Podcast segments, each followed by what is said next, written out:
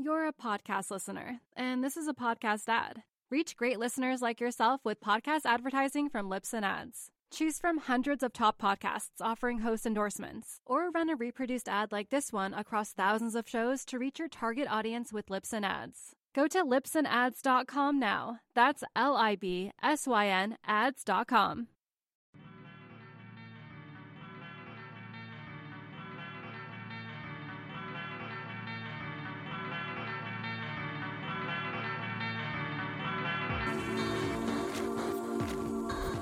Welcome back to Surf Splendor. I'm your host, David Scales. As always, uh, thank you for tuning in.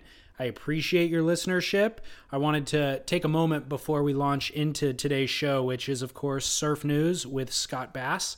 Um, I just wanted to take a moment to kind of bring you, the listener, up to speed on behind the scenes what's going on with Surf Splendor. We pretty much just post episodes every week and just kind of keep content fresh is the ultimate idea. But I wanted to let you know just that there's, I got kind of exciting and big plans for 2015 and nothing real specific that's worth discussing other than just I think there'll be a more diverse um, kind of platform or diverse variety of topics, let's say. Some kind of in depth reporting or more journalistic approach, I guess, to certain shows. And of course, we plan to incorporate the same shows that we do now the profile pieces and the surf news pieces, because those are the bread and butter and those have been successful. But I'll start layering in, I think, a little bit more uh, nuanced pieces, maybe more production value, kind of on my end, I guess, is what it really comes down to. I've got ideas and things that are in the works and interviews lined up and all that sort of thing. But if anything pops up in your mind that you would like to hear on this show, maybe some topics that you'd like to hear explored or investigated, please feel free to send that feedback to me uh, or those ideas to me. The email address is hello at surfsplendorpodcast.com.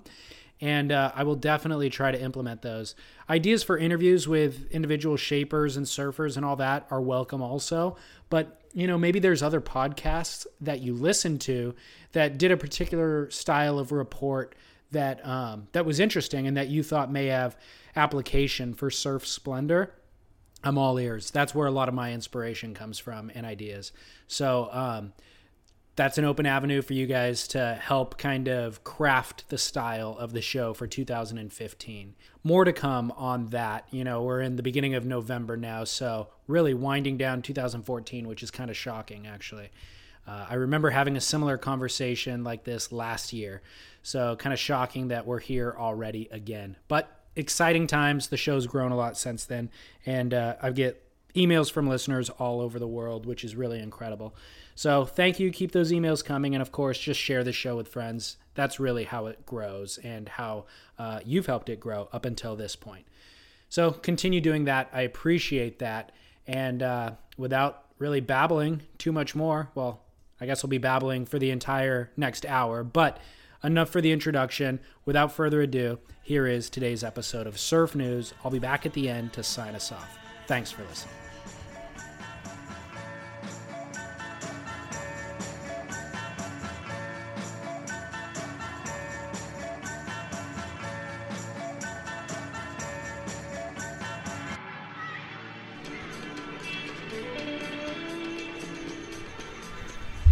Hey now, yeah, guy. Welcome everybody down the line. Surf Talk Radio. It's November 4th. It's an election day here across the nation in the United States. Scott Bass and David Lee Scales here talking all things surf with you in our twice monthly podcast. And uh, David, good morning, my friend. Good morning, Scott. Glad to be back with you at the Surfing Heritage and Culture Center that's right. Broadcasting live from SHACC Surfing Heritage and Culture Center. And uh, we're here amidst all of the culture, the f- photographs, the surfboards, the books, the magazines, the videos, the stories. All of it right here at SHACC. If you get a chance, you're in San Clemente, come check it out. And uh, David, tell me, what do we have on uh, tap regarding uh, last our last episode. Do we have any uh, Uh, emails or anything like that? regarding last episode, nothing really to discover or to uh, discuss. But when we were kind of putting together our show notes, there's notes that accumulate, of course, over the course of two weeks. I have kind of an ongoing um, document that I just add to. And then, bang, last minute, last night, in the waning hours of the evening, news hits that Kelly Slater is injured surfing Cloudbreak. Yeah, um, interesting. You know, immediately uh, for me and for some other people that I talked to about this last night, and I did get it on my Twitter account through I think Stab Mag. Um, you know, immediately some conspiracy theories start to fly around. Like, Absolutely. like how injured is he? Um, it's the top of his foot. He injured himself. First, let's back up and say, look, he was surfing massive Cloudbreak. Apparently, he had a GoPro mount on his board. no. No. Brand new camera setup. It's a virtual reality camera. He was shooting with Taylor Steele. It's actually, I mean, it looks pretty archaic. This is the opposite of a GoPro. It's this giant. It looks like one of those um those noodles that you bring in the pool to like float on, those little flotation devices. How big is it relative to Well, those noodles? It looks like they took an actual noodle, those like six foot long noodles, and wrapped it or cut it in half and wrapped it around a pole to offer some sort of protection. So he's holding this big long pole, like a six foot pole, Holding it. holding it Okay. in front of him. Interesting. Like, and with a camera on the end of that. Like a big bulbous fishbowl type camera on the end of this pole Hmm. that is the length of this noodle. And um, I guess the camera, it's like a 360 degree camera, essentially. And so that is all that I gleaned just from looking at the photo and reading a small caption on Taylor Steele's Instagram because Taylor Steele is the one, I guess, who's producing this video project that they're working on. Yeah. And they called it 360 degree reality uh, viewpoint or something like that. So that's all I know. But it is this cumbersome, looks like it's a pretty heavy camera setup. And that's what he was working with. And I don't know if that hit Kelly's foot or where the injury came from, but that's what they were doing. So that's the backstory. He was filming in Big Cloudbreak for Taylor Steele with this unique new camera, and um, there's a, um, I guess, a tweet that Kelly sends out that basically says, "Yeah, I hurt my foot, but don't worry, world title's not at, at risk." Something along those lines, kind of putting it out there that hey, I have hurt myself, and of course the conspiracy theorists uh, immediately jumped on this as um, is this Kelly's way of kind of trying to um, calm the waters or make people sort of relax and think that maybe Kelly's sort of out of it. Is this a way to get in the headspace of for sure Gabe Medina and maybe let Gabe sort of relax a little bit and feel a little bit better about his opportunity as Hawaii approaches?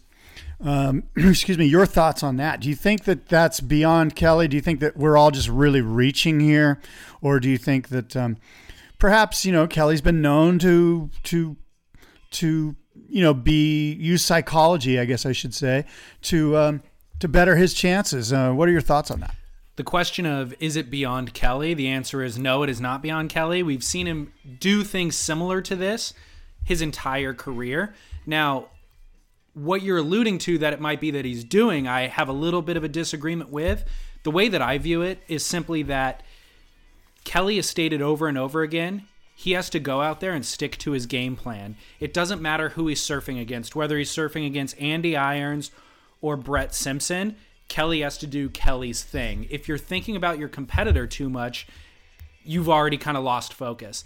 And so, what I think Kelly's objective here is, or what it could be, is to take Kel- or to take Gabriel and Mick's focus off Gabriel and Mick.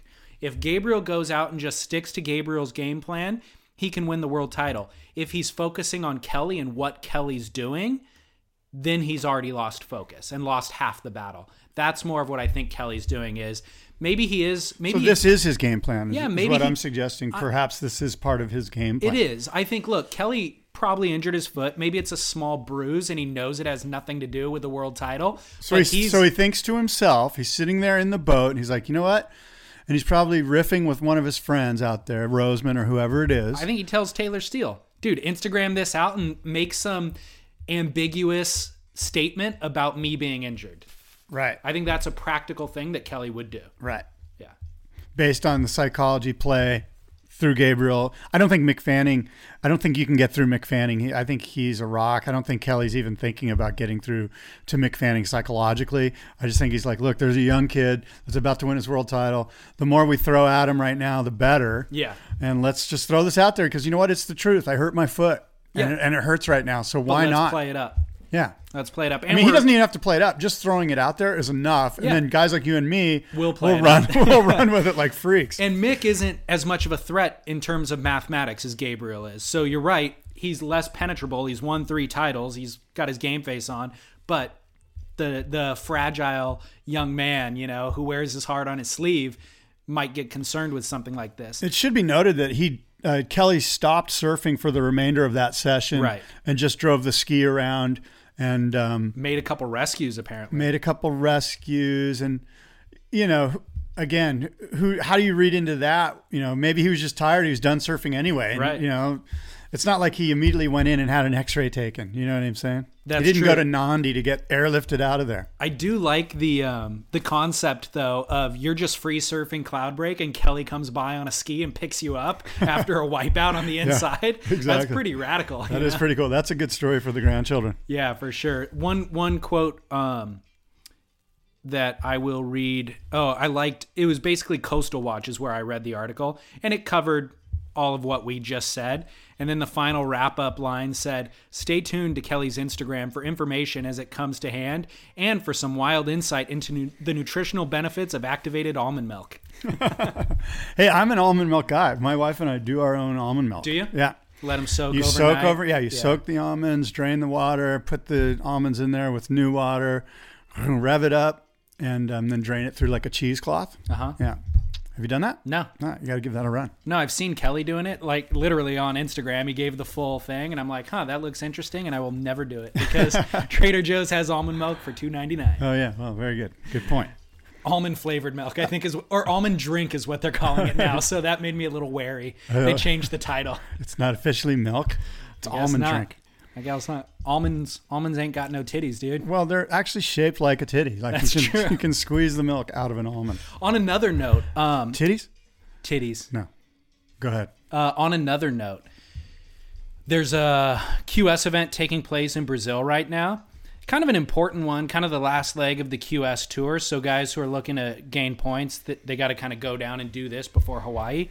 Um, Gabriel is down there doing it. Gabriel is the number one surfer in the world right there right now. He does not need to be doing the QS, and it's at this kind of I don't even know which beach it is, but it's a beach break, and it's kind of ank or knee to waist high and crappy and he had his round one heat yesterday, which he advanced through, but in second place, and it was awful to watch. He was trying backside reverses on knee high waves, and not even waiting for the set waves, just getting these tiny knee high waves, racing down the line and doing backside reverses, and only landing a couple of them, like probably three out of ten was his land ratio.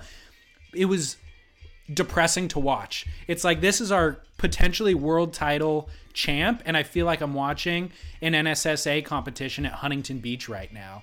And um, That's because you were, more or less. more or less, I was, yeah. And and that's not. I don't know even what the point I'm trying to make is, other than It just wasn't um, world champion caliber. Like you, I think you you want to see. Um, you know, it's sort of like it's like the president of the United States going bowling or Right. something. It's just like it's not presidential, Right. You know what I mean? Exactly. And the and then he got beat by Italo Ferreira or whatever that kid's name is from Brazil, who's this up and coming aerialist. But it's like, okay, Andy's losing to this kid who's he's not a no name, but um You're in a no-win situation if you're the number one seed in the world, you know, number one rated surfer in the world. It's Right. like where's you're, it's a lose-lose. Even if you're expected to win, if you don't win, you lo- you're a loser. If you do lose, you're a loser. And people look, you don't look as good as you should be looking. It's kind he, of he wasn't. He wasn't surfing up to his own potential even. It was kind of weird. And then- Maybe he had to go do it for sponsors. It could have been a thing where maybe. they're like, you know, a lot of times they're like, hey, man, it's your home place. You're the number one guy. It's now or never. And he's also drumming up some nationalistic, not that he needs any, they love him in Brazil, but he's just, you know, kind of getting the fervor going, the, the Brazilian backing as he moves into Hawaii for the season coming up here. Maybe that's part of the play, you know, his, his management team saying, hey, this is our last QS of the season. Let's you know this is our chance to really kind of get your Yeah. your core constituents um, fired up and watching you through the Hawaii season. I think that's probably true. Both those points. His he has like a beverage sponsor, some Brazilian beverage, and they are the title sponsor of the event. So you're right, that might have something to do with it. Yeah. And when he was on the beach, um, stretching out before his heat, he had a, a crowd around him that was the size of Kelly's crowds. Yeah. You know, like he is a legitimate celebrity down there. So that might be part of it. But it dawned on me while I was watching him try backside reverse after backside reverse that he could easily injure himself. Yes. Like, what's he doing down here surfing these knee high waves, trying backside reverses Yeah. when he's got the world title on the line? Refocus, you know, Yeah. synthesize. Like, yeah, somebody somebody in the camp needs to pull him aside and go, "Hey, you're going to lose anyway doing these things. Why don't you just, you know, yeah. do some little knee ca- knee slashes all the way in or whatever?" Well, another point, I watched um, Filipe Toledo's heat this morning, and he looks like the surfer to beat in this event. He was out Gabrieling Gabriel, basically. In terms of like Brazilian kind of small wave, high performance surfers, I think Filipe is almost He's almost got a little bit more spark. There's just a, a little bit more quickness. Yeah. There's something that's just a little bit um, sharper, Yeah. perhaps. You know, and I know that's we're really nitpicking. We are. because Gabriel's incredible. Of course, yeah. But I do notice with Filipe, there's just he just looks just maybe a touch lighter on his feet, just Mm-hmm. a, you know, just a smidgen. And again, you know, we're sort of picking it apart here. Yeah, but I don't know. Those are just some thoughts on the uh, QS series. Well, speaking of QS, I mean that's a great segue into the O'Neill Coldwater Classic uh, that went down at Steamer Lane. This is that event where they bring in 16 quote unquote unsponsored surfers. It should be noted that somebody in the social media realm said, "Hey, I thought this was for unsponsored surfers." Every single one of those surfers has got stickers all over their boards. Right. They They're all have- sponsored. they don't have title sponsors. Right, exactly. So they don't have a, a, a main sponsor stepping up with a big check and going, "Hey, we're writing your ticket around the world next year. Good luck." You know, all the events and and uh, all your food and T and E and everything covered. So the event went down. The waves were pretty small, and Nate Yeomans ended up the winner. And I actually watched some of it, and um, I was uh, pleasantly surprised to watch small steamer lane and be relatively entertained for the maybe half hour I put into it. And I did catch the semifinals, and um, Nate Yeomans surfed really well. Yeah, he rips. He always has. Yeah. So the grand prize for this event, there's only one prize actually, and it is first place, and So it's a winner take all deal. it's a winner take all, and you get basically a sponsorship from O'Neill that is worth fifty thousand dollars. So for one year, and um, Tori Meister won it last year, and he had a really successful year with O'Neill this past year, and it looks like he might be staying on the team. I don't know if they officially renewed his contract or not, but I don't think they've let him go. He's going to Hawaii. It looks like he's still on board, and he was commentating during this event. And so um, Nate Yeomans has been offered this same deal for this upcoming year, which is a really cool thing. Nate qualified for the CT a couple of years ago and surfed He did half well. the year. He It was that season where they cut the points Exactly. off in half. they did the mid-season rotation, Yeah. and he got bumped off. And t- I think Tanner Gudauskas got shut down on Right. that deal. A bunch of guys got kind of the shaft. Right. So this will be his opportunity to now travel on the QS again and potentially requalify. And honestly, based on his surfing, He's totally CT material. He is. He absolutely dominates in, at Big Pipe. He's a great surfer. he made the final at the Volcom Pipe Pro either last year or the year before, I think. yeah. So yeah, he's, He's a great totally surfer, legit. He's and he got the whole package. Totally. You know, he does aerials. Yeah. He's competitively savvy. Like his his head's in the right place. You know, he, he knows what he's doing. Hardworking Orange County I could kid. see him being on the tour, and I could also see being happy and rooting for him. You know, like he's a North American surfer that you know I could get behind because He's he's, the- really got the whole package. he's the Orange County he's got great style. the Orange County Freddie Patacchia to me. Kind of this workhorse. He's got a Yeah. he's well rounded. He's kind of got all That's the great way to put it. fundamentals, but he still has some flair to him. I think You he's got like more flair than. Freddie P. Do you? Yeah, I mean he's got the aerial assault. I don't know if Freddie's got a couple little aerials in his bag, but he's kind of like Taylor Knox. It's like, okay, I'll try one now. You know, Yeah, he's won at lowers. Freddie has, you know. It's I'm just saying. wave. I'm just saying aerials specifically. I know that Nate's got a bundle of aerials. he does. So the interesting thing about this event too that I liked was that there's these 18 to 20 year old kids, you know, coming up the ranks who can't find sponsorship, competing against Nate Yeomans, who's looking at the end of his career, looking at taking a day job, 33 years old, a kid with a pregnant wife with another kid on the way, you know, who's just like in the twilight of his career competing against one another. And so you're kind of rooting for both guys. It's like I had friends who are in this event who are 18 years old, but I also love Nate. And it's like, oh, I kind of, it's cool to see both ends of the spectrum competing. And it's cool to see Nate win it because, you know, these 18 year old kids still have 10 years that they can commit to try to make it. I know it's not fair for all the guys that grind the WQS, but, you know, there's part of me that wants this this sort of fairy tale ending for the winner of an event, be it the Coldwater Classic or whichever one it is. You know, it's a winner take all. You actually do get sponsored on the CT for a year. Whoever wins this one event Wow. gets, you know, the freaky wild card spot for 12 and, for and nine maybe you call it like it's like the ASP has their own. Um, I don't know what you would call it, but like on the PGA Tour, they have the um, the Players Championship. It's called, and the players consider it the fifth major, and so this Players Championship on the ASP World Tour would be this thing for everybody, and it's wherever it's at, and one guy gets the golden ticket and gets the whole season next year comped and and gets to try to run through the, the crew on the CT. It sounds I know it's not fair. it's a romantic concept. I just I don't think it would ever pan out beneficially. I think that guy hasn't been groomed enough and he'll end up losing in round 1 every event throughout the year and it's just a waste of a spot Yeah, probably. I you know, I know. That's that's that's a reality. Yeah. You're right. But it's a cool concept. I mean, I, I have, you know, I often, and I've said it on this show many times, is, you know, I'm a big fan of of sort of like boxing. You know, like okay, who are the top seeds in the world? You know, like so.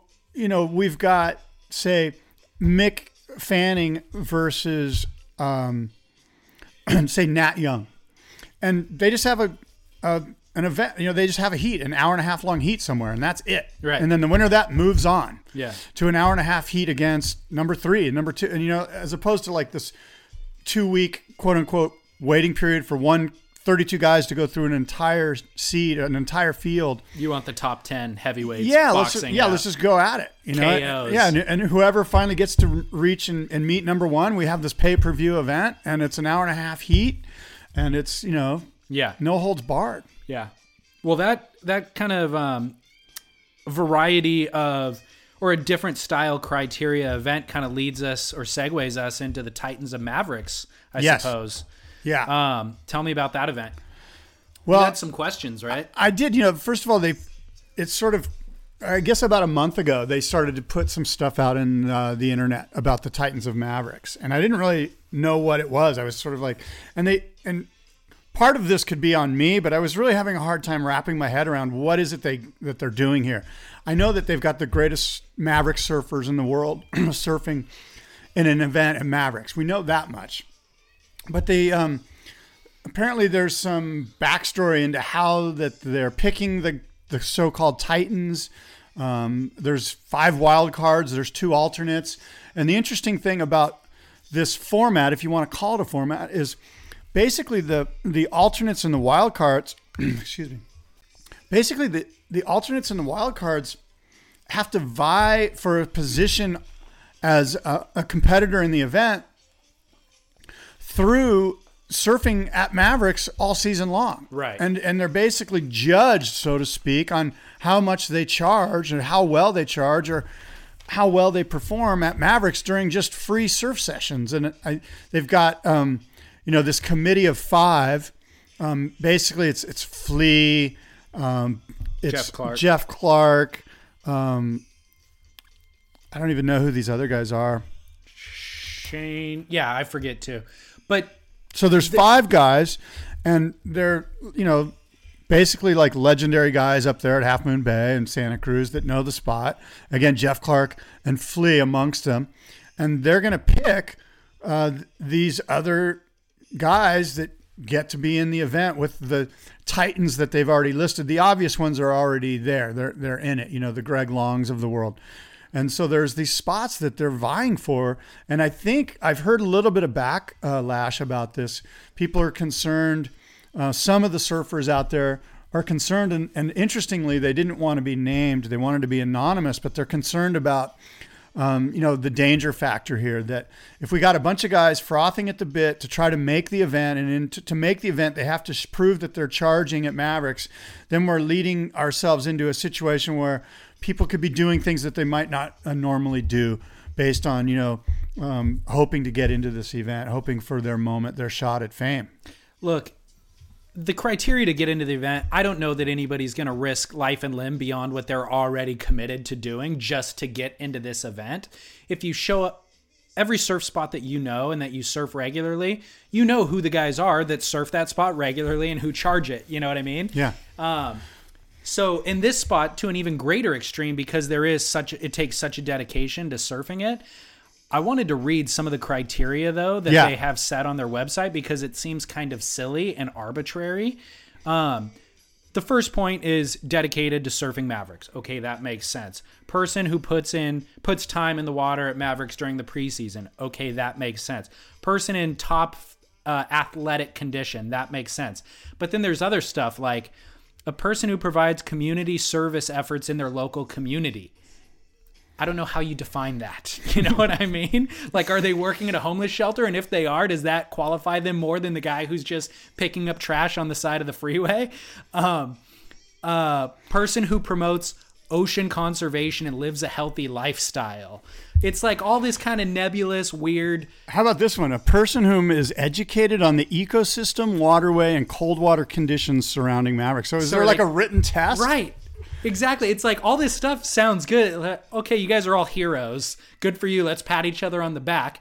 But really, do these factor in? I'd like to see this criteria broken down into a point system. How many points are allocated to the ecosystem knowledge versus the guy who amount of charges. hours spent in Mavericks? You know what I mean? Like, Yeah, yeah. it just seems very silly, basically. And it seems like the ASP would look at this and just be like, wow, this is laughable. Like, we're trying to be legitimate and make things defined and objectified or objective in our criteria. And this just seems like silly.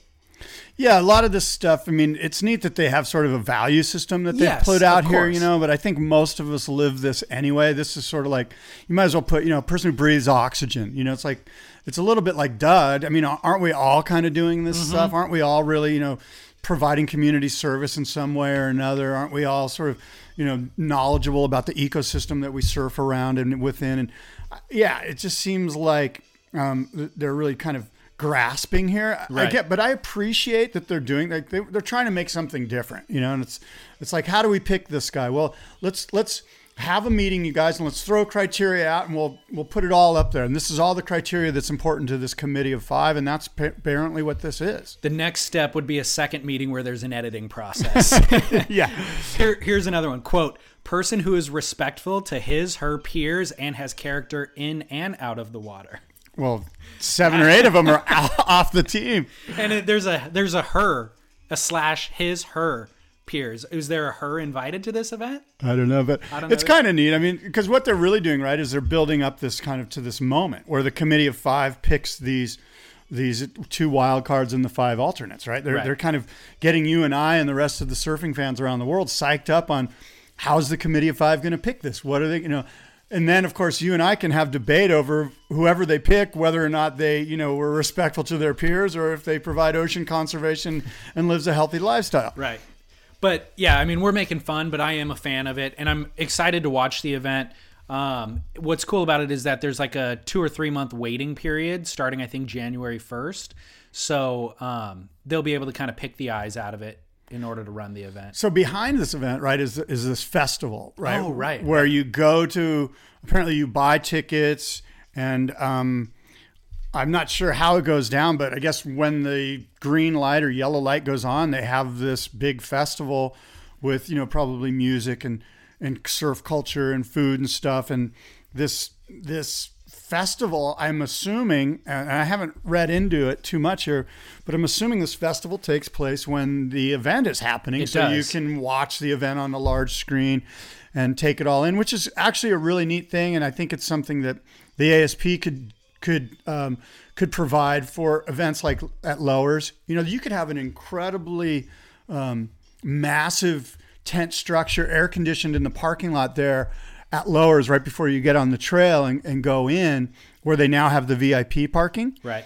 And, and just have an incredible sort of fan experience like they're doing here with the Titans of Mavericks, where you have massive big screens, very comfortable seating, um, just just real luxurious and, and a place where look the beach can only handle so many people. Let's have this air conditioned scenario right at the spot where fans can come and there'll be pros there that will be signing autographs, just like like the NFL does with a fan experience during the Super Bowl. Like the U.S. Open of Youth Lifestyle.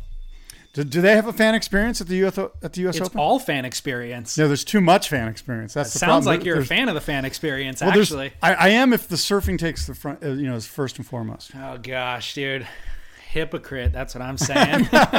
Fair enough. You know, I, I'm a I am a fan of hardcore surf fans. I'm not a uh-huh. fan of, you know, let's go get drunk and and Profit off. well, no, I don't mind profit. Let's just let's you know like let's go down there to Huntington Beach. There's a big party at the U.S. Open. We'll bring tattoos and we'll we'll you know spray paint stuff on girls' bodies and you know it just gets out of hand. I'm saying hardcore lowers surf fans, hardcore fans of Mavericks. I would like. Maybe a little bit older demo is what I'm aiming at here. I would like to help you make your own point, Thank you. which was the wave venue is important. Of course, it's So of most importance. That was your original argument with the U.S. Open of lifestyle was that the venue sucks, Huntington Beach. Um, all right, and then the head judges. Quick, just to note, I thought it was kind of interesting. Um, Steve Coletta is Oh, the cool. head judge. I love Steve Coletta. He's a surfboard shaper up in Santa Cruz. great guy. Yeah, and then the other judges: Noah Johnson, Brock Little, Richard Schmidt. Oh, cool. Yeah, Dick Keating and Osh Bartlett. So legitimate judging panel. But I thought rad that Steve Coletta was the head judge. That is cool. I didn't know. He- Does he have judging shaper. experience? Or I bet he does. Those Santa Cruz guys are pretty competitive. There was a big WSA push when Coletta was involved in the 70s, and I'm sure he's got some. And plus, Mavericks, I mean, I'm no expert, but I think if you know if, if there was one place where a layperson could judge a big wave contest, it'd be Mavericks. Like who caught Right. the biggest waves and who was deepest. It's not like you're worrying about the critical nature of a 540 aerial or anything. right. And yeah, and I fully agree. And Steve Coletta is far from a layperson. No, and even yeah. if he doesn't have judging experience, I would assume that he does. That I bet he does. him. But I mean, the guy's a legit. You know. Yeah, and his son Kalu is a great shaper as well. They're both really great shapers from Santa Cruz. Awesome. Uh, I got more topics, but what do you got? You want to? Um, yeah, I was. Gosh, I was just riffing on something I forgot. Though, go ahead. Um, this is kind of a throwback or a follow up topic on your hashtag Go Leashless campaign that you were promoting so actively. Did you hear about I did. the dude in on the Gold Coast who almost got killed by a leashless hipster? Gold Coast of Australia. Yeah. What happened? Uh, quote, I was paddling out when I saw a young guy with a beard fall and fling his board right at me. What does the beard? What does the facial hair have to do with any of this? Well, go back an episode and listen to your description of hipsters. You Yeah, but- included a beer and a latte in your description and a flannel. that's fine, but what does that have to do with losing your board? Like your your facial hair doesn't have anything to do with losing your In fact, board. it does. I don't think It, throws does. you off balance. By your center of your center of uh, gravity. No, young quote. These young hipsters are coming to the Gold Coast and refusing to wear leg ropes on boards that are very difficult to surf. I tried to dodge it, but it was too shallow and the board was too big. The board just spiraled straight into my head. Okay, here's my thought on this, right? You're about to go surfing, you see a bunch of guys with heavy longboards with hipster beards, and they're losing their boards. Perhaps don't paddle out there. Or you're already surfing and a bunch of these guys paddle out. That's the problem. And you're legend, concerned. local led, local all-round legend, snapper local Jay Phillips said they come from Byron or Brisbane in huge packs and surf really dangerously. Lots of young children surf and they should not be forced to dodge large wooden boards that should be hanging up on the wall as art. I think Jay Phillips's point is that We've already been surfing here forever. This is a new trend of these hipsters with beards and flannels coming in with their lattes. Flannels. Paddle- How do you know they have flannels? that's what your description was. I'm using your. So they're they're now paddling out on these retro boards without leashes and creating havoc in the lineup. Well, you know what? Surfing is dangerous. It always has been. The ocean is a perilous place. Uh, we've all been hurt. Well, we I just got hurt the other day. I can you know I'm in pain. Whose fault was it? It was mine, Okay. um, but I was surfing leashless. What happened? My board hit me. Okay. Yeah. Um, so I- just think that look, you know, at some point we can't legislate, uh, you know, our freedom away. And if you know what, But you have to the ocean has, you know, cold water, rip currents, sharks, whales, stingrays. So you're completely Surfboards. taking away responsibility from No. the offender. No, I'm not. You are. What I'm saying is the ocean's dangerous. You should eye it up, figure it out if you're capable or not. Mis- things are going to happen that you don't even have control over. Okay.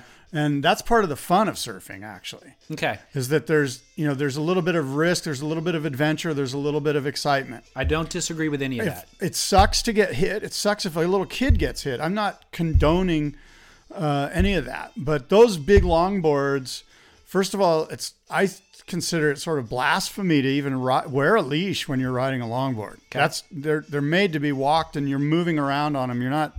You don't wear a leash. It holds you back. It hinders you. Okay. Now, you know, again, it's just it can't be black and white. I know there's gray area here. I know that there's probably hipsters that are complete kooks that deserve to be scolded and told to leave. And if that's the case, then do that. Let me ask you this. Yes. We're both taking the 405 freeway home from Surfing Heritage, Heritage and Culture Center when we leave this podcast. The guy enters the freeway in a Humvee limo with a beard, wearing a flannel, drinking a latte, and he starts swerving from the slow lane to the fast lane, cutting, weaving in and out of traffic recklessly. Yes. Do you say to yourself, well, the freeway's a dangerous place. I guess I'll take an alternate route home because this guy's doing what he wants to do out here and it's it's a free road and everybody's allowed to ride on it.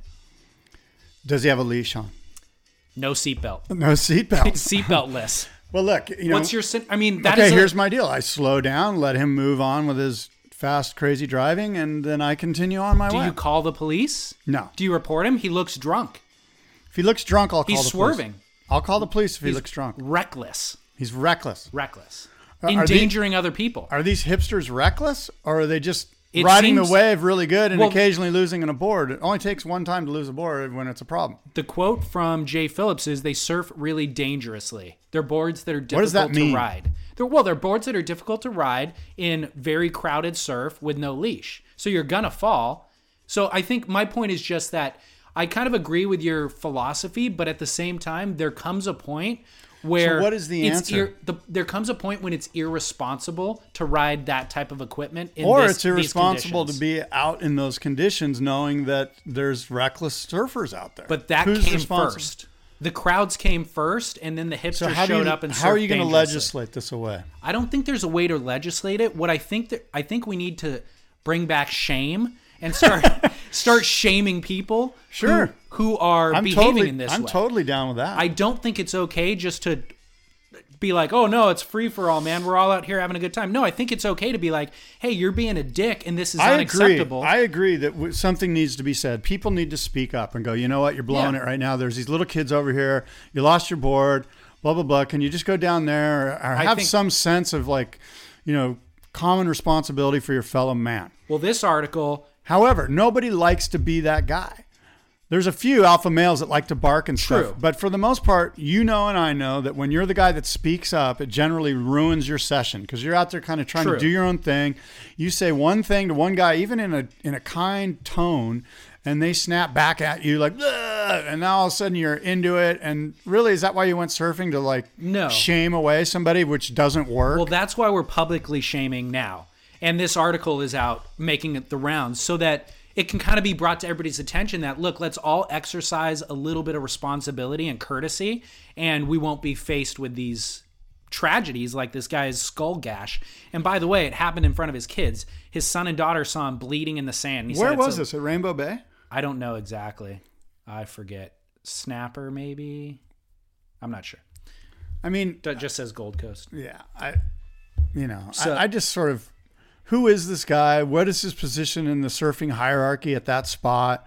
Did he just roll up with his kids and go, let's go, you know, and how, who's to say that this guy that hit him isn't from right there too? I, how do we know he's one of these packs of Byron Bay hipsters? I Hey, mean, we, we just, Just just exercise. because Jay Phillips, I mean, I'm not saying that Exercise that couldn't judgment. be the case, but I just think there's too much going on in this story for you and I to kind of pick it, pick the Well, eyes the out of it. why we're picking the we don't- eyes- we don't we don't really know the context. We don't, but we it represents a larger truth that you and I deal with in that there are these crowds that we have to surf with, with people who might be surfing leashless or stand up paddlers. Dude, I, talked de- about. I deal with this every Dude, I've seen guys- day. Every single day of my life, I deal with this. exactly, and that's why it's a relevant topic. That's we're picking the told- eyes. I agree that it's topic. relevant, but I, I think what, what what I'm trying to get at is that every situation is different, Yeah. right? I mean, and I, I hate to state the obvious, right? But it, it just depends on which situation, what's going on. Well, then know? why are we even having a podcast at all? Because you know what I mean. It's like each of these situations is different, but But but you brought rep- up this specific incident to represent really- a truth that we deal with all the time. You just said it kooks. yourself. Basically, the, the truth is that there's kooks everywhere. There's kooks on the freeway. There's kooks in the water. There's yeah, kooks everywhere. I'm going to give you the answer. okay, good.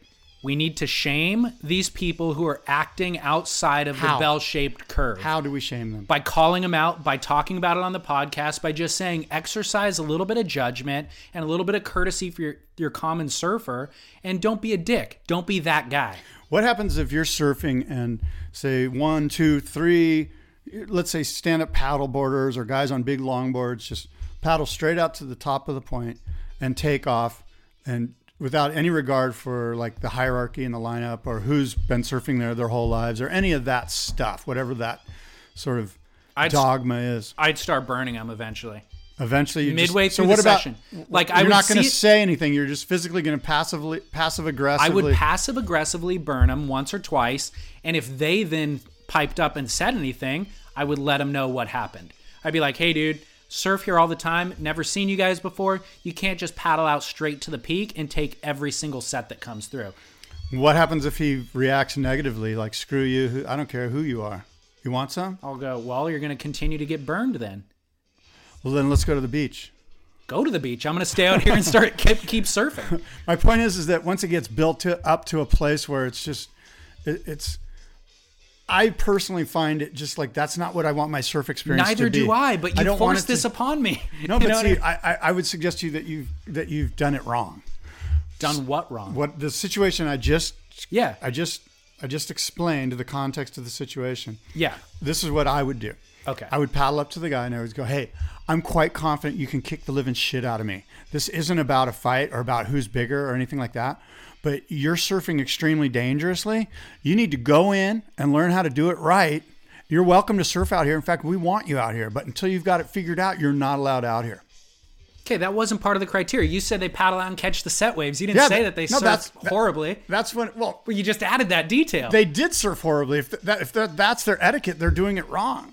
yeah, but that doesn't have to do with being an inadequate surfer. That has to do I'm with being not applying the etiquette. I'm suggesting to you that apply your shame in a in a in a more thought thoughtful. I I also think that the the retort that you just gave him would elicit could potentially elicit the violent uh, That's fine. retribution that That's he would fine. have That's fine. done to me. I'm- well, okay, so we both ended up at the same endpoint. You know what I mean? I burned him on a wave. You went out and shamed him verbally, but you This can whole just as equally. conversation is just I know. horrible. Well, actually, it's not because there was another article posted. Yeah, I know Uh, it's a big deal in Australia. I think When you're hiring for a small business, you want to find quality professionals that are right for the role, and there's no faster or effective way than through LinkedIn jobs. Your time and capital are precious, and there is a powerful resource that can help you focus on what you're good at and integrate people into your team seamlessly to help grow your business. LinkedIn Jobs has created the tools to find the right professionals for your team efficiently and for free. LinkedIn isn't just another job board. Everyone is already on LinkedIn with their resumes and references, and now LinkedIn has designed a hiring platform to connect you with candidates specifically qualified for the job that you post about. More than a billion professionals meticulously organized to connect people by skill set to help us all advance our position. 2.5 million businesses already use LinkedIn for hiring, and 86% of small businesses get a qualified candidate within 24 hours. It's that fast, easy to use, and effective. LinkedIn Jobs can help you write job descriptions, filter the right person to you, and give you the tools to help you interview them like a pro. LinkedInjobs.com slash surf is where you go to post your job for free. Yes, totally free. That's linkedinjobs.com slash surf to post your job for free. Terms and conditions apply. You're a podcast listener, and this is a podcast ad. Reach great listeners like yourself with podcast advertising from Libsyn Ads. Choose from hundreds of top podcasts offering host endorsements, or run a reproduced ad like this one across thousands of shows to reach your target audience with Libsyn Ads. Go to libsynads.com now. That's L I B S Y N ads.com.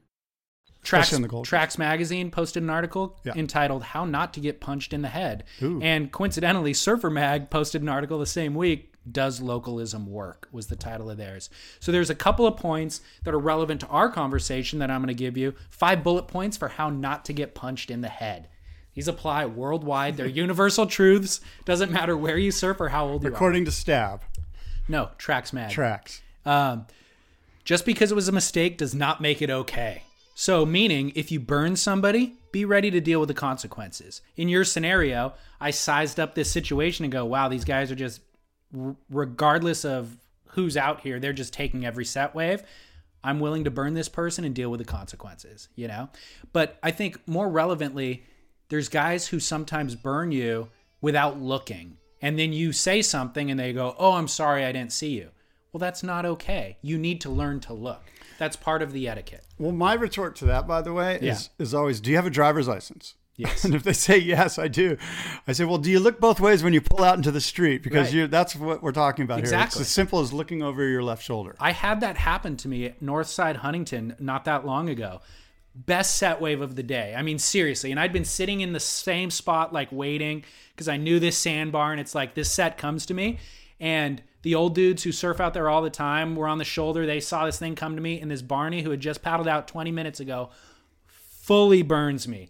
Like I take off kind of right behind the peak, going right, and he just drops in right on the shoulder. As I'm bottom turning to like go up to hit the lip, he's dropping in right there. And I could have like tried to fit in the turn behind him, but it was a little sketchy, so I just kind of avoided it. And then he saw me eventually once he made the drop and kicked out, but it was too late. And he apologized instantly, and I kind of just let it go. I was disappointed, but I'm like, oh, it's fine, don't worry about it.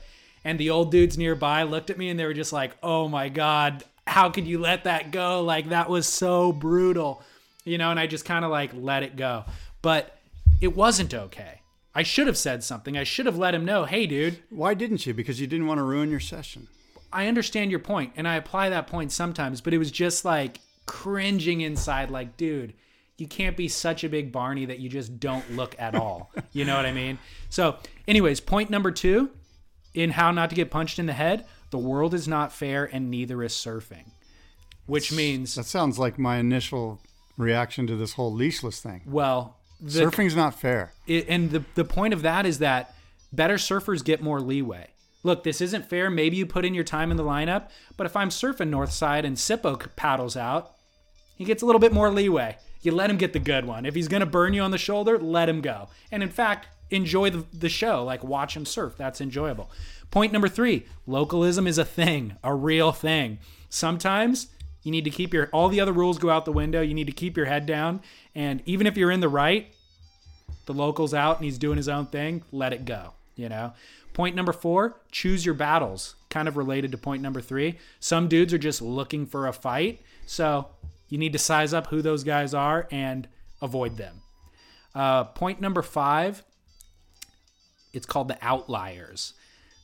Look for the 40 year old pothead shredder. Avoid that dude.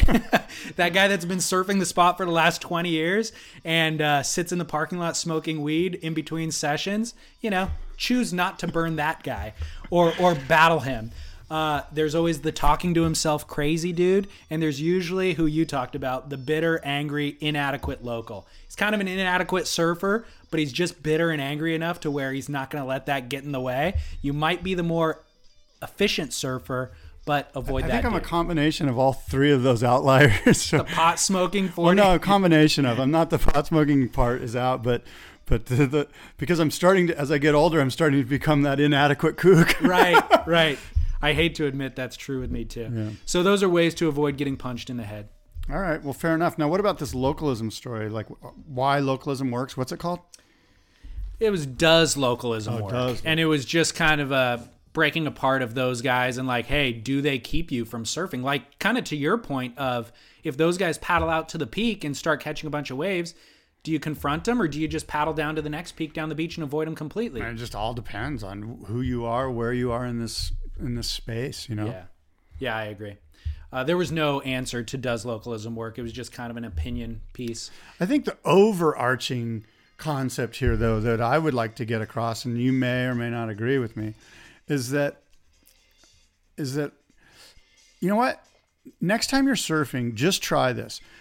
When it's your turn to catch a wave or however it works, if the opportunity arises for you to give Oh, your wave to somebody else, to do some selfless act here, just try it once and see how it makes you feel and really examine how it makes you feel.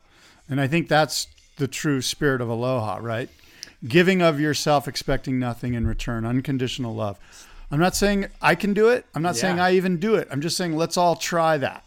we have a new Scott Bass on our hands, ladies old- and gentlemen. No, no, this is the old Scott Bass. It's just that it, you know, I, I- again, I- this isn't how I Of course. act or react or respond Yeah, in the lineups, but occasionally there are moments of spiritual growth. Here's what's crazy is that is generally my philosophy in life. That's the way I operate on the road when I'm driving. That's the way I operate in business. Amen. But it's not the way I really operate when I'm surfing. You know, it's it's kind of I don't know. You would think you're your truest self when you're surfing. I think you are. But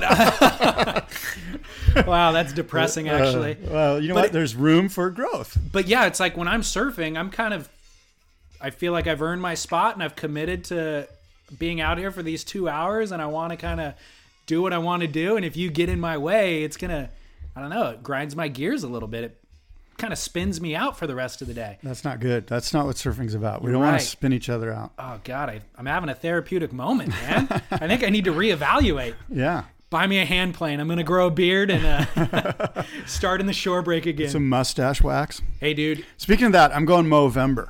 Are ya? So I'm trying to raise awareness for men's health, specifically prostate cancer and testicular cancer. So I'm growing a mustache. It's already hideous. It's going to get more hideous. It's only going to be 30 days. It'll be gone December 1st.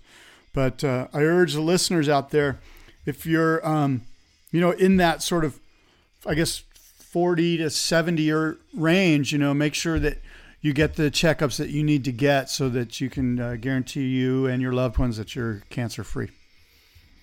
Movember. Good job, Scott Bass. You're you're growing one too, but probably without any social cause, just because you're lazy. that is absolutely correct. I can tell that's not true though, because you've actually you've got a line here where you you're growing a beard, aren't you? well, the neck beard is the line you're talking about. I shaved the neck to avoid the Abe Lincoln neck beard. Um, I did trim the line or trim the beard just a little bit because we had to go somewhere the other night, but I wasn't committed to actually doing the full shave quite yet. But in the next Well, day or two. Movember specifically requests and suggests that you don't go beard. It's just a mustache deal. So Hmm. if you're going to join with the cause here, we need you to get rid of the beard, keep the stash. You've got a big head start. You can even you've got the Fu Manchu po- potential. I can true, see that in you. Yes, I do. I don't think I'm going to commit to that, but I will help you raise I'm, awareness. that's all I'm doing. Raising ways. awareness, just raising awareness. Um, and I'll really, I will uh, avoid all uh, finger up the rectum jokes for the podcast. Too late. I think that well, was no, that one. wasn't a joke. I'm just saying I'm going to avoid How the about, obvious. how about joke. references in in general? Mm, too late. You're right. Um, I've got some stuff regarding. Uh, I don't know if you uh, are a financial guy or you follow the stock market or you invest. Actually, I know you do invest. We've talked about it at length. Um, so, seekingalpha.com is a financial analyst. It's one of these like brokerage sites where they suggest stocks and stuff. And they did a piece, basically a financial breakdown of Quiksilver.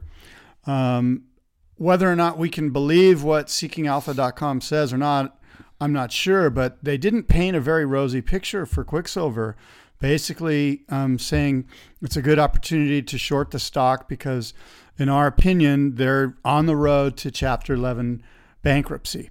Um, again, this is a financial site that um, you know what their uh, what their motive is here. I'm not sure, but Yeah. um, I'm sure they're just trying to serve their investors, and they're considering um, Quiksilver as being in a really bad place. Um, they went on to say um, that uh, basically, based on their assessment, you know, short the stock.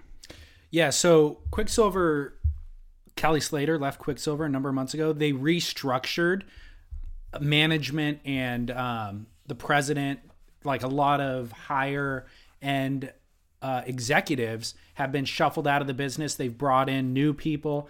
Obviously, their surf team got cut drastically about a year ago. And then six months or yeah, maybe four to six months ago, Kelly Slater announced that he was leaving Quiksilver. And then Friday, Bob McKnight, the founder, left the company.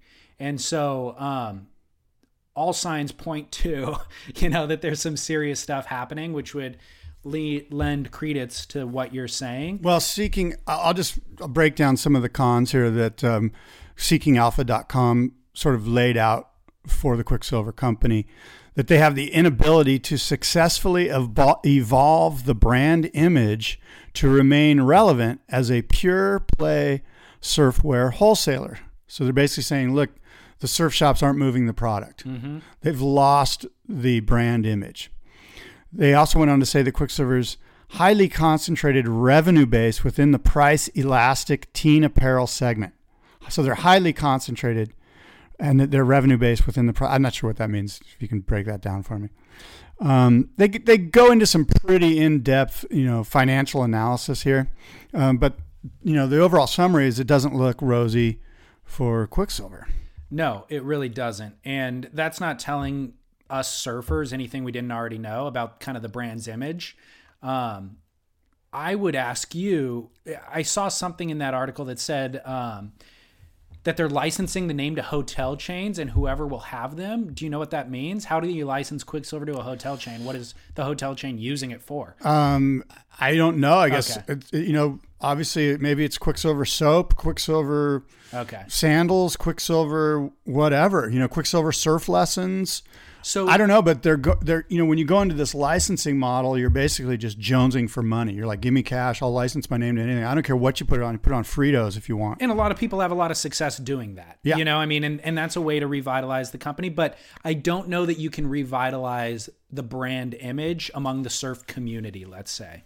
And so that's okay. Yeah, I, I mean, would suggest to you that if you're, if you're a, licensing, you've admitted that. You're like, okay, sure. that's gone. Let's try this. I mean, I remember when I was a kid, Mossimo was a brand that had a little bit of cachet. And then as I grew up, it was in Target, you know, which had made it less cachet or made it less cool. And so uh, if that's the same thing that happens with Quiksilver, so be it. Yeah, it's just you know? a I mean, natural cycle of business. You know, it's just like right. evolution. You know, things come and go, and this one seems to be, at least according to Seeking Alpha. Now, of course, you know, I guess we all want business to be good for everybody. So right. it's not like we're hoping. I'm just reading what, and this got a lot of play on the internet. There's a lot, you know, it was all over every single website. I know Stab did a thing on it, and um, and, and, and there a lot of like message boards. It was a lot of there's a lot of fodder here for for the Quiksilver haters out there to just sort of yeah. stuff about Dane Reynolds not wearing the product except in photo shoots and right. all sorts of weird stuff. It's but all it, very interesting, and it's interesting just to see business grow into a behemoth and then struggle and have to restructure and navigate and tighten the belt and all that is very interesting. But I don't know. Do you see Quiksilver actually going away ever? Is that a real possibility? Uh, you know, again, I'm not an expert in in all how this all this stuff plays out and how it works. Um, it was suggested to me that it could get to a place where the stock gets so bad that some of the original people come to the plate and go, "Look, we're going to buy this stock for 10 cents on the dollar. The shareholders are screwed. We're going to privatize the company again. It's the best you can do. You're going to get a little bit of money out of this." Yeah. And and then the whole thing goes kaput and the major players bring it back and say we're private now, we're legit. You know, it's whoever it is, whoever those guys are. If it's Mignogna or, or, or excuse me, Bob McKnight or or Hakman or Bruce Raymond or Danny Kwok, whoever it is, you know, that that was one scenario that was played out. I find that I don't know. Again, these are just, you know, parking lot innuendo that I'm getting. You know, I don't think that there's any value for those guys to do that. I think all other than the pride in what they built, Yeah. they want to retain it. You know, there's e- it's an ego based. that's true. thing. Maybe that is true. I mean, I'm just thinking those guys would just They're all start, cashed out and they're or they'll just start from scratch. They're like, if they want to get involved with a clothing company, they'll start something new Yeah. that has none of the overhead that Quiksilver Right. has with it, and credit, debt, and what, whatever it has. well, even it, just like know? the brand equity uh, debt. You know, like Yeah. the debt that it's a dead brand. exactly. Um, So- But you know, further along, you know, the 30th annual Eddie Aikau, the Quiksilver in memory of Eddie Aikau, the 30th annual. You know, I start to think to myself, okay, if Seeking Alpha's um, financial um, sort of playthrough is correct and Quiksilver goes down, is this the last Eddie event? It's the 30th year. What a great year to end it on, right? A nice round number, 30 years. Look, that's played out. The Quiksilver memory of Eddie, is it over? I hope not. What probably one of the most fascinating events that doesn't take place. You know, it's like the one where you're always hoping that it'll happen, and when it does happen, it's worth every year of waiting. You know, it's a, it's a really a lot of fun. Um, but could this be the last Eddie? What are your thoughts? I I don't know. I don't think it would be. I think another company would easily step up to be involved and have association with that because it's such an iconic legacy thing. And um, you get way more marketing dollars out of it than you get expense because the event never happens, but every year you promote the event. You know, all the expense is in the running of the event, probably, or most of the expense. So you get to market it five years and run it once every five years, um, or get get the marketing out of it. So I think somebody else would step up. Speaking of the Quiksilver, um, one of the interesting things about the Titans of Mavericks Yeah. is the one guy who everyone would say is on that list that should be one of the Titans of Mavericks that's not on there is Peter Mel. Peter Mel is not one of the Titans of Mavericks, and it has to do with a conflict of interest, at least I'm assuming, a conflict of interest in regards to Peter being the commissioner of the Big Wave ASP Big Wave World Tour, the Titans of Mavericks not being a sanctioned event on the ASP World Tour, the Big Wave World Tour. And I'm sure that, you know, it's like, hey, you can't really do that event, Peter, if you work for us Right. and you know it's sort of like an obvious uh, conflict of interest but this is a situation where where i think there needs to be bend there needs to be um, some you know everyone in their right mind knows peter mel needs to be in that event in the titans of mavericks. Like he's a part of the story of mavericks you know? Like somewhere somebody at the asp needs to go you know what? Peter go do it. You know what? That's part of your legacy. That's part of your dna that's part of who you are. It would be silly of us. It does us more harm not to have you in it. I'm sort of surprised that peter mel's not in the titans of mavericks. Maybe the ASP stance is we want the Titans of Mavericks to prove that they are a credible entity after a year or two. And if it well proves, this doesn't have to do with the asp though this just has to do with with peter mel wanting No, to but my does peter is- mel want to do this event? but my point is, should you- peter mel be in this event? my event point is, are you going to let Peter Mel go down the street and compete in some, you know, local community competition or something? why not Yeah. I mean, it's this is, and th- we both know this is a little bigger than that, No, it is, but as an extreme example, right? It's but like why not? Like, like Yeah, look, know. this is Peter Mel's DNA. Like, he's part of this spot as much as any other of the surfers. You know, uh, you know, except for maybe Jeff Clark. There's only, you know, there's a handful of guys like Flea, Right. Grant Washburn, and Peter Mel's right there at the top three guys you name. You know, and it just seems like. You know, somebody should let him do this event if, in fact, he wants to do it. And I would assume he would. These are all of his guys. This is his spot. He's lived and breathed it for 20 years or whatever it is. Right. And it just seems like the smart play is to let him go. Let him go do his event. And by the way, the ASP is going to get some positive PR out of it. yeah. No, I agree. Interesting. Um, Who was the first surfer to win the Eddie Aikau event? um, And what year was it? The Quiksilver in memory of Eddie Aikau. I have It was no 1985, idea. 1986. I have no idea, dude. Denton Miyamura from Hawaii. Wow. I don't even I don't even know if it was at Waimea Bay that year. I want to say it might have been at at uh, Haleiwa or something. I could be wrong. Wow. Interesting. Denton, man. I thought there was another. What guy. happened to Denton? There was another guy that I thought did surfed in it and won it, but anyway, um, anyway, that's that's that's what's happening with Quiksilver and the potential Eddie. And by the way, we are set up for a really um, uh, Mark Sponsler puts out this great forecast on stormsurf.com. Oh, I've never heard about vid- It's a video. I'm a big fan, obviously, and I watched it again last night.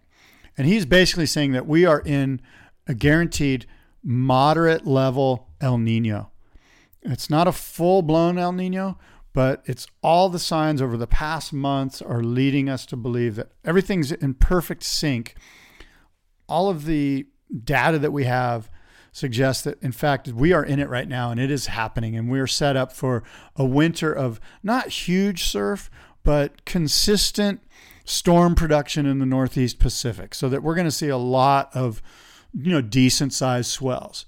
And furthermore, the data seems to suggest that we're also set up for the El Nino to not only continue into next year and into next summer, but to then strengthen and be better. So it seems that the data would suggest we're in a set up for a series of years of El Nino. Whether that plays out is yet to be determined, but uh, based on uh, all the stuff on uh, Mark Sponsler's forecast video, uh, we're we're lined up for that, which is good for the Eddie Aikau, right, and good for all the big wave events.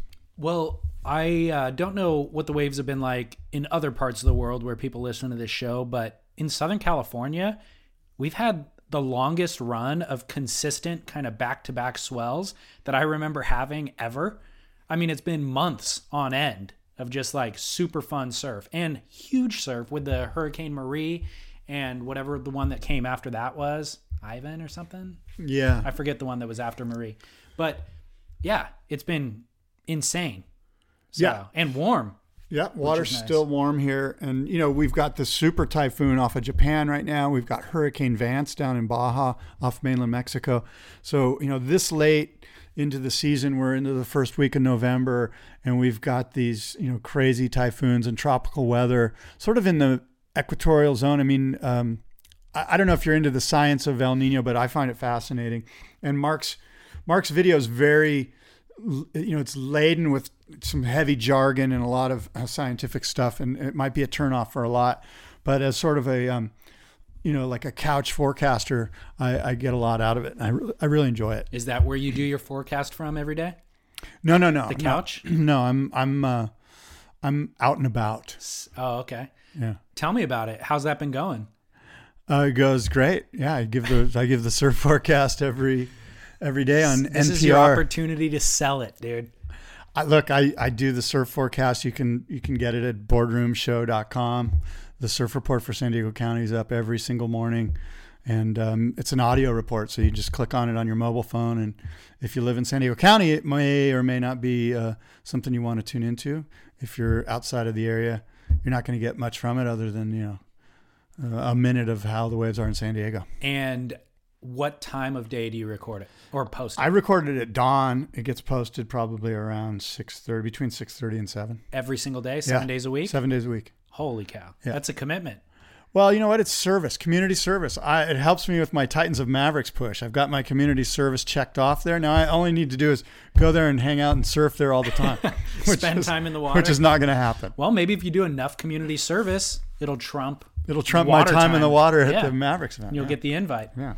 Never know. Um, no. So how long have you been doing? I mean, I know you've been Oh, doing. I've been doing- forever, but like with this level of consistency and posting, Uh, well, posting it on Boardroom Right. Show um, because that looked new to me. as a separate audio Got it. format is new. Okay. I've been doing it maybe three weeks. Right.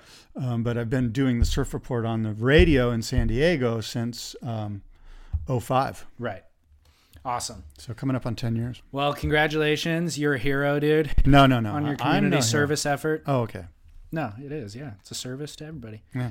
Um, do you have dukes and kooks and must see moments? Well, you know, that? last week we talked about, um, I asked you to, to think about the top five surf brands. What are the top five surf brands right now?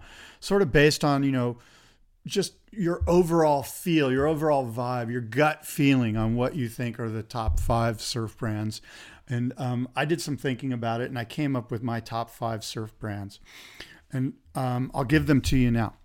I think the number one, this is sort of like the power rankings. This could change next month, you know, based on on what happens. But um, I would suggest to you that right now the number one surf brand is Hurley. The number two surf brand is GoPro. The number three surf brand is Rip Curl. The number four surf brand, four and five were sort of, it was hard for me to, to decipher between which one, you know, had more power here. Um, but I went with Lost surfboards as the number four and Channel Islands as the number five. But again, I think you could flip flop those, and you could certainly argue Channel Islands is maybe the number four. Um, it sort of depends what time of year you do these things. You know, heading into Hawaii, you know, Lost has got Mason Ho on board. He's got um, Matt Biolos has got some other, you know, he's got Chris Ward. Of course, Channel Islands has got an incredible team. Yeah. That is, Channel Islands surfboards are in your face everywhere you go, especially when you're watching the webcasts. Uh, but so are the, so is the Mayhem label. So those are my top five power rankings of surf brands. Um, and you know, speaking of Rip Curl, the Rip Curl GPS watch came out. It's they're they're doing a big push for that watch as a Christmas item, an accessory item uh, the GPS watch, which is kind of neat. It's got some neat features. It'll you know give you your wave count. It'll show you um, you know how fast you were going. It'll show you the longest wave you caught during your session. And um, there's a little software package that comes with it, and it spits out a little graphic, and uh, it's a pretty neat thing. Did Rip- you get one? I did not. No. I saw your post, and I thought it was very funny. Yeah, I just grabbed my friend Kaipo Guerrero put up a little thing about his session at Kewalo Basin at lunchtime, and I saw the opportunity to do a little Photoshop work and and sort of make light of it. And uh, you so, yeah. used his same aerial view map. No, I used my own. Session. I went to Google Earth and, and oh, took a photo. Yeah, took a, okay and then your your distances and all that in your speed and all that sort of thing was obviously photoshopped and made yeah up. the whole thing was photoshopped based give us on, some of the jokes what were some well the, the, idea was that i surfed cardiff reef during so-called gentleman's hour I, right. I caught four waves of those four waves i was dropped in on seven times by stand-up paddleboarders right my max speed was 0.36 miles per hour. Right. And um, six of those seven times of those stand up paddleboarders looked at me and went, Sorry, bro, I didn't see you. Solid. So I don't know how well that plays on radio, but it was a graphical it was funny. parody. It was funny. Did you notice the one comment of somebody going, "Oh, there must be a glitch in the in the software because it shows that you went left." I did. that person knows that I only go right. I will go left, but it's got to be a good one, and you'll know because I'll be screaming at you. Savvy listener, though. That was, yeah. Because I mean, we've that was talked cool. about That was Adam co- Neal. Yeah, Adam Neal did that. we've talked about it a couple times that you don't go left, but it's been months since that came up in conversation. Well, that's sort of my ongoing joke that I don't go left. I, of course, do go left. I go left quite a bit, but I Well, always now the joke isn't as funny. Well, the you just pulled back the curtain. Well, here's the deal: is like where I surf, it's a it's a split peak situation. Yeah. So people are always paddling out and going, "Hey, are you you know are you going left?" And I was going, "No, I quit going left when I turned 40." That's the line I always use, right, unless it's a good one, in which case you'll hear me screaming at you. right. Not so funny. So Yes, I do not have a Kook or Duke. Do you have a Okay. Kook or Duke? I do, as a matter of fact. I'm gonna give my Duke. Well, actually, let's start with Kook. Kook, Julian Wilson, Wow. Calling out Julian Wilson, kind kind of a, Kook of the week, a, a under the radar Kook. under the radar Kook. You You, know had to why? dig for this Kookdom. Well, here's what's shocking about Julian Wilson. All right. Arguably one of the best surfers in the world. Really one of my favorites if I really had to kind of pick. But he's in danger for not requalifying. Really? Can you believe that? I find that hard to believe. He's sitting in 21st place, and 22 is the cutoff.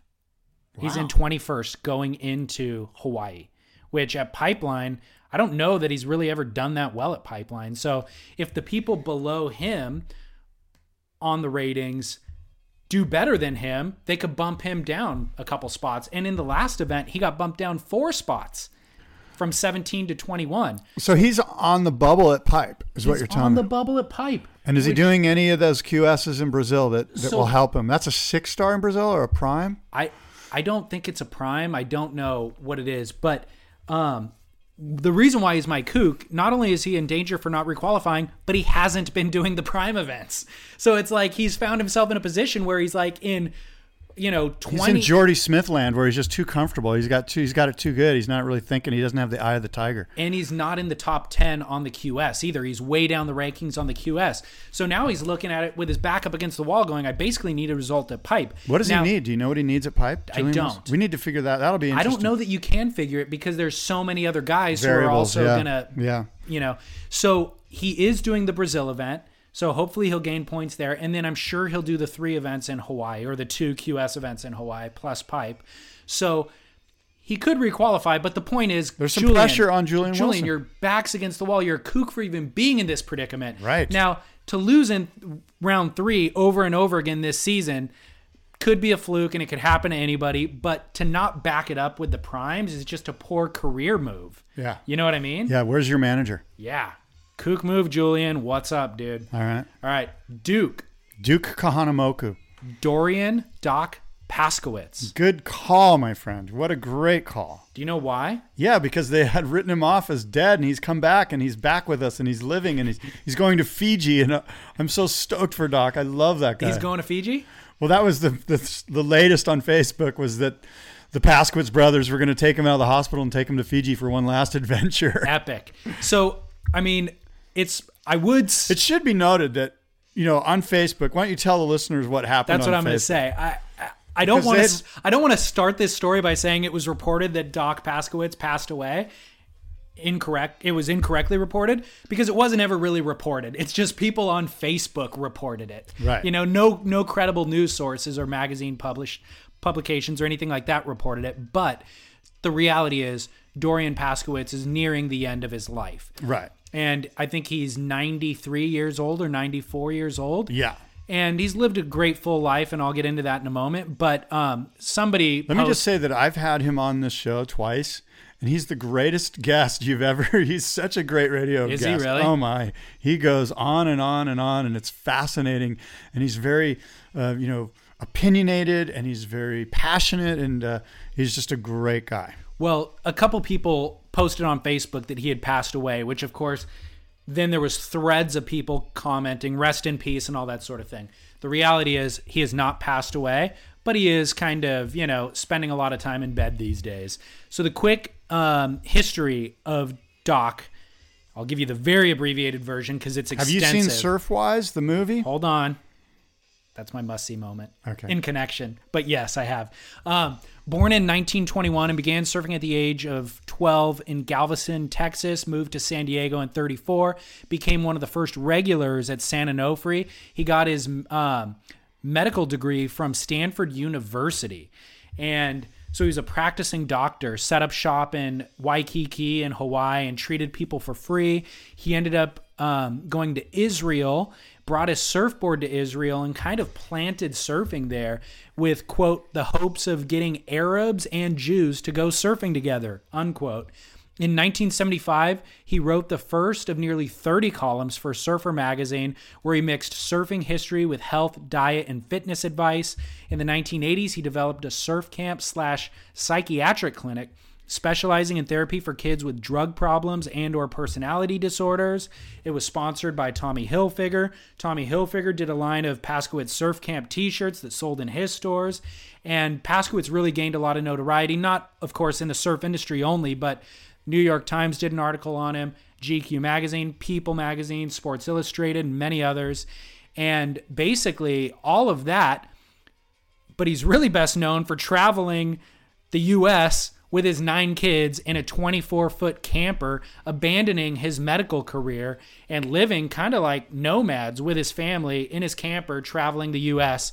and spreading love and goodwill, working for free in medical clinics, and um, surfing with his family and living this kind of raw nomadic lifestyle. That's what he's best known for. Yeah, and and that's very much the abbreviated version. There's a lot of drama and a lot of interesting uh, detail uh, in you know with his life, and so uh, Surfwise, go ahead with Surfwise. That's Surfwise. my must see moment. Yeah, Yeah. tell us about Surfwise. It's a documentary, 2007. Yeah, just a great documentary on uh, on Dorian and his family, on the Paskowitz clan, and um, I would be butchering it if I tried to summarize it. I would just suggest that this is not a surf movie. This is a film about um, American society through the really interesting prism of of a, a unique and um, um, different family. Well, I kind of painted this with a rosy glow and pointed out some highlights of good work that he did. But the reality is, and the documentary gets into it, there's a lot of controversial things that he did as well. Yeah, there's some dark side, just like any family. All of our families, we have you know dark moments, and uh, that's what makes the movie so good. But I would argue also that Doc doesn't view them as dark moments. These are things that Doc lived out in the open that look controversial from the outside looking in. And even some of his kids step up and say that they're dark and controversial, but Doc lived by these things. A lot of it has to do with sexual practices, um, nudity. You know, I mean, even in the documentary, one of the opening segments of him is doing nude yoga and spin riding the spin bike naked in his living room. And um, so he's very comfortable with sexuality and nudity. And they're in a, again, traveling the, the country in a 24 foot camper with nine kids. And he and his wife are comfortable having sex in that environment with the kids right there, you know. So The real dark stuff is that he, as a father, um, some of the children would suggest, I think, that that he drove them pretty hard, and that some of them wish they had a, had had maybe a more conventional childhood, and so there's some there's some conflict there, which makes the movie very interesting. very interesting. Yeah. And Doc himself never watched the movie. Doc did not like the movie. Doc was anti the movie. He was. Which is weird because his interviews that he gives in the movie are so candid and so open. You know, I'm wondering where there was. I just think he knows the power of editing, and and if it's something that he didn't have control over, I don't think he was a big fan of it. You know, I think he wanted to control the message. which made me apprehensive to recommend it as the must see moment because it's like, It's a great movie. I mean, okay, it's it's totally worth seeing, and um, you know, it doesn't doesn't take away any any of the love that all of us have for for Dorian. Oh, are you welling up right No, now I'm not. tears? I, I wish I was. No, There's something in your I eyes, could. I could. I could easily cry over him because he's such a great. I, I'm just such a big fan of his. But um, no, I just got something stuck in my throat here. of course. Uh, I need a hit of your water. Not not gonna happen. Sorry. That's horrible. Look it. I'm gonna share. That's nice. Don't put your lips on the bottle, dude. I don't know what you got. There's Ebola going around right now. I can't drink. Now you're making me laugh. Um, I'm not going to be able to do this. Okay, so the by the way, the documentary Surfwise is, is available on Netflix for free. If you have a Netflix account, you can just stream it instantly, and I'm sure you can find it elsewhere too. So check that Thank out. you. Yeah, there's there's a couple other webland related stuff that I'll post on Surf Splendor podcast. Right, uh, Surf Splendor podcast right now. You can find them basically once this episode's posted. But just interesting surf related web stuff. Kelly Slater surfing the cave Yeah. in Portugal is That's worth so cool. watching. I found a video too, um, which is RC Surfer versus the Real Surfer. Have you ever seen this? Yes. It was posted a year I have two pictures. ago. I've first of all, a remote control surfer has run me over and dinged my board. Really? I also have pictures of an RC surfer cutting me off. And um, Who's who's controlling this thing? the, the one time at Swami's, just I don't know who the guy was, but I was out surfing by myself, super small day, on my longboard, and this remote control surfer just came and started doing circles around me, and eventually ran over my board and put a ding in it. It's hilarious. There's a video that Somebody was somebody in the parking lot was laughing out loud. There's a video I found, which is exactly that. Yeah. I don't think it's you, but it's, not. this guy what- on a longboard just getting tormented by Yes. this RC surfer, and It's like a little gnat. It is, and then he picks it up. He's surfing on a wave, and this thing's cutting him off. So he actually reaches down, picks it up, and throws it. But the thing's designed to always land on its feet. So then it lands and then starts surfing the wave again. It's just hilarious. Yeah. So I'll post that video among a couple others that are Those remote controlled surfers are neat to watch. Yeah, they like I saw one at Malibu this summer, and the guy was absolutely shredding. You know, and it was big Malibu, so it was like thirty foot faces Yeah. for the remote control surfer. It's awesome. It was cool. The one in this video like stomps in air. Nice. So, all right. Well, that's all I got for Okay, today. Scott yeah, Bass. today's the day to vote too, so I hope you voted. I know you did, David, because you're a civic-minded individual, and uh, of course I voted as well. And um, yeah, uh, well, you know what I want to do? I do want to say this. I'm ramping up the Boardroom Surf Show's YouTube channel with a ton of interviews, and I'm going to be doing a bunch of more uh, interviews and surfboard-related stuff. So uh, if you get a chance, go over to YouTube and check out my channel and subscribe. The Boardroom Surf Show. I'd appreciate that. Do you And have a link to it from your website? I will. I'll put it all up on uh, Down the Line Surf Talk Radio. What's my website? Is it downlinerradio.com? Yeah. downlineradio.com is where you'll find this podcast. And my email, surftalksandiego at gmail.com. That's how you can get a hold of me. My Twitter is at boardroom show. I'm not helping you anymore. And my Instagram this is your is- responsibility. My man. Instagram is at boardroom surf. All right. Well, David, mine is uh, surfsplendorpodcast.com. Hello at Surf Splendor Podcast and uh, social media at Surf Splendor. And last week's episode, by the way, was with Timmy Curran, catching up with Timmy on his musical career. And one thing I learned about him just in the research, but he actually talked about it on the show, was that he actually quit the world tour because he had celiac disease, which is the allergy to gluten that everybody thinks they have but actually don't. um, he was on the tour and he placed, he was on for like three years and he ranked sixth place, was his best ranking one year, but like literally could not get out of bed at times and was just miserable. And because he knew he had stomach problems, he was then just like only eating bread and pasta, which of course is full of gluten, so it was making his, him worse. And so quit mid season. You know, was hmm. flying down to the J Bay event and just decided I can't make it, flew home and quit. And that's why he disappeared so abruptly from kind of the surf scene. And then finally figured out what the allergy was. And of course, you can't really requalify at that point. But uh, that's what happened to Timmy, the short version. But he's right. had a successful career in music since then. So listen to that episode of Surf Splendor. Okay, we Don't cut will. me off, Scott. We will do that. Surfsplendor.com. No, you won't. Surfsplendorpodcast.com. Thank you. And uh, until next time, adios and aloha.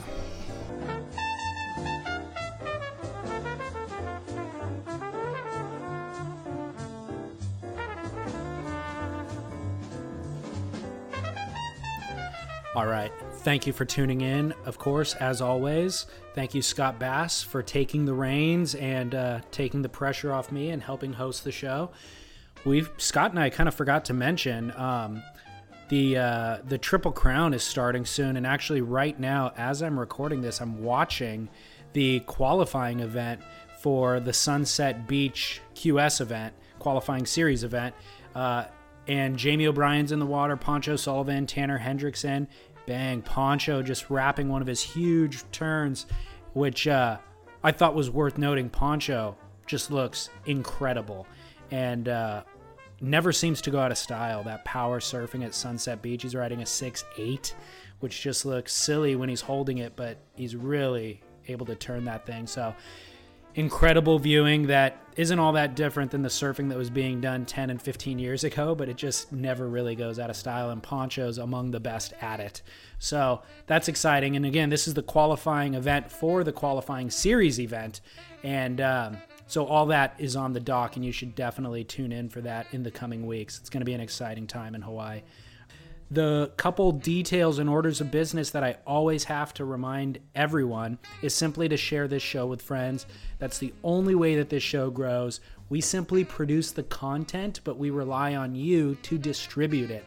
So if you like the content and you want to ensure that you hear more of it, we need more listeners all the time. We need to ensure that this show grows. Simply share one episode with a friend each time you hear it and encourage them to do the same. And uh, you have thus far, and that's how the show's grown. So we're grateful, and the strategy's working, and the snowball is gaining momentum. So let's just keep it going. All right? Social media is the best place to do that at Surf Splendor, Instagram, Twitter, and then, of course, Facebook.com forward slash uh, Surf Splendor. And as I mentioned in the show, everything that we discussed in today's show, all the web videos, links to the articles, imagery, all that stuff is on surfsplendorpodcast.com, where there is also an archive of every single episode of Surf Splendor, and it's all free, if you can believe that. So, probably upwards of 100 hours of surf content completely free.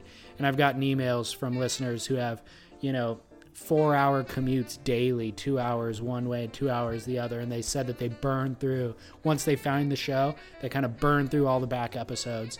And uh, they actually want more than one show a week, which is daunting for me, but uh, perhaps we'll get to that goal at some point in the future. As long as it keeps growing, I guess we will have reason to uh, pursue that goal. So, I appreciate that feedback. You can always send it to us through the website or on social media. So I encourage you to do so. And I guess that's it for now. We'll be back with a new episode of Surf Splendor next week. Until then, this is your host, David Scales, simply saying thank you for listening. And until next week, ciao.